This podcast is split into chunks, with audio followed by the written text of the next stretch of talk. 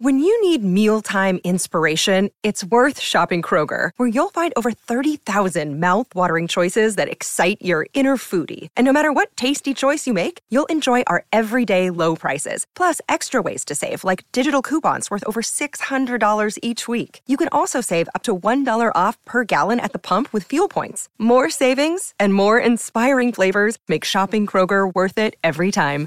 Kroger, fresh for everyone. Fuel restrictions apply. Bust, Bustin' Loose Baseball, hosted by Grant Paulsen and Tobi Altizer, gives you in-depth analytics and interviews on everything baseball in the nation's capital. Now, here's your host, Grant Paulsen and Tobi Altizer.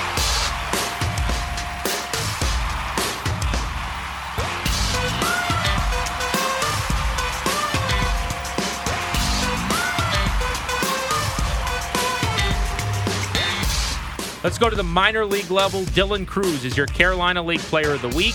He cemented that honor with a Sunday game when he went five for five with two home runs. So he has now played nine pro games and homered four times.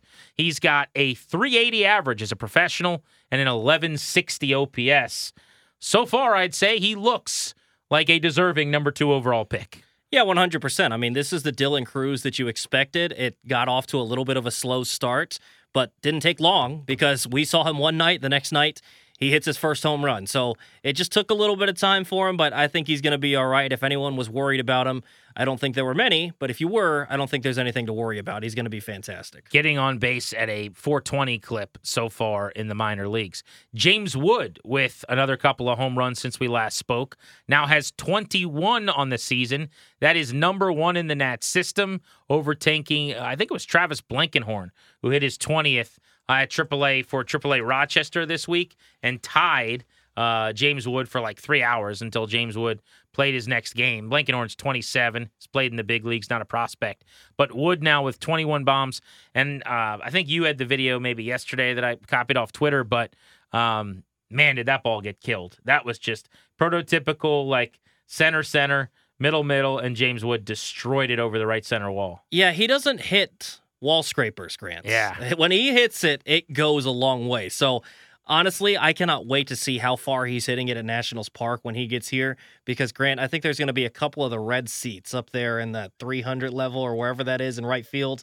That what there's like eight of those or something like that. Keibert's hit one up there. Bryce has hit a few up there. I think there's going to be some special seats up there for James Wood because his power is very obvious. Every time you watch one of his home runs, it's not a wall scraper, it's very majestic. He and Dylan Crews tied for the organizational lead with four homers over the last 10 days. Brady House has seen his power kind of dissipate some.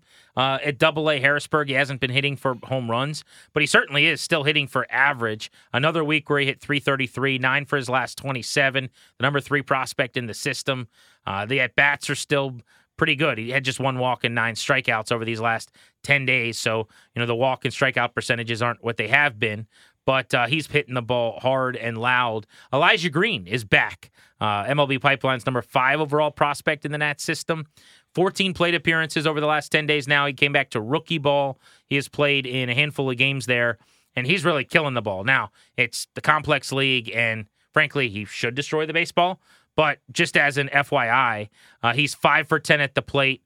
Uh, has not hit a home run, but he has hit a double and a triple and is slugging over 800 and has a 1400 OPS. So whatever was going on with his wrist seems to be behind him, which is a good sign. I would think they'll get him to Fredericksburg and probably bump Dylan Crews up to Wilmington in the next couple of days. Yeah, I would think so. And, you know, it's exciting to see him back. And, you know, it's crazy now, Grant, when you look through the Nationals' top prospects, they have so many outfielders that when you look at Elijah Green, he might actually have the highest ceiling out of all the guys, which is crazy to think when we talk about Wood, when we talk about Crews. He might have the highest ceiling, but because of how good Wood and Crews are, and probably how much safer they are as prospects, you don't like your first round pick, especially guy that's picked in the top five, to be a luxury that you know, if he doesn't pay out pay off, it's not a big deal. But at this point with Elijah Green, he almost feels like a luxury grant. Like if he turns out to be good, I was actually it's so funny. Watch out! I was texting with someone in their system the other day, uh, just about how some of the guys were faring or whatever. Uh, uh someone in their organization, and I was like, isn't it crazy to think all the the positive you know, that we're talking about, and pe- people heaping praise on them. Three guys in the top 50, first time since 16, all this stuff. And Elijah Green is like a forgotten man. Yeah. And and I'll, I'll say I'm guilty of this. I was skeptical of Elijah Green when they drafted him. Like I just don't like high schoolers that strike out as much as him. Uh, I I've put on a good face and, and I understand why they did it. And the, the talent is unbelievable. The power, the speed, the stolen base ability, like all that. Play at center field. I get what it was. It's the highest ceiling boomer bust guy in the draft. It's the, the prototypical kind of like scout scout pick, if you will. I understand it. But I have also kind of moved on. I'm not saying he's done. I will never give up on a guy in A ball who's 19 years old. Uh, my point has always been guys that struggle the way he has and have the contact problem he does in A ball. There's not a great sample of those guys that end up being stars at the big league level. Doesn't mean it can't happen. He's very, very young. So for me, if I'm ranking the system, like I've got Crews and Wood and House above Elijah Green, obviously. I would put maybe even guys like Daylen Lile or Robert Hassell or Cristhian Vaquero. You know, I, I just I'm lower on Green because my point is if you can't hit the ball, it's hard, man. And I've also seen him what as a scout would say, like seen him bad. And I don't mean that to say he's bad as much as I probably saw him in Fredericksburg four or five times this year. And I bet he went one for 19 with like 12 Yeah. strikeouts, if I had to guess. So, like, it doesn't help me as I talk about him. Whereas if I went and saw him and he hit a, in it for a two home run game and, and he went 0 for his next 32, I might have a different feel about him. Yeah, I mean, it's a guy that has all the tools in the world, Grant. He can play great in the outfield. He can run around the bases well. He's got a great arm. He can hit for power. He's hit one out of the stadium. The question is, can he hit the baseball? It's literally one thing. Can he hit the baseball? And at this point, he hasn't shown that he can. So hopefully they can work through this. This is where the Nationals development staff really needs to come through. But you know, again, this is a guy that almost turns into a luxury with Hassell looking like he's turned things around just a little bit. He can be kind of the the safer guy that comes up and play, you know, bats He's in driving the, bottom ball now. he bats in the bottom of the order, and you know Crews and Wood are the guys that really make the hay at the top of the order, in the middle of the order. But you know if Elijah Green comes up and turns out to be the guy that they drafted him to be, or at least something like that, that's a weapon that they probably. I mean, you say they're not going to give up on him like we're talking about here, but I mean at this point you can't expect him, right? Like No, I, I think you're. Pro- they probably feel the same way about him as they did at the beginning of the year. To be honest, in in terms of like the amount of resources and time and energy they're going to invest, but they'll be lying if they don't say they're worried. Yeah, right? 'Cause 100%. They also know some behind the scenes stuff that I'm sure we're not privy to, mm-hmm. uh, because.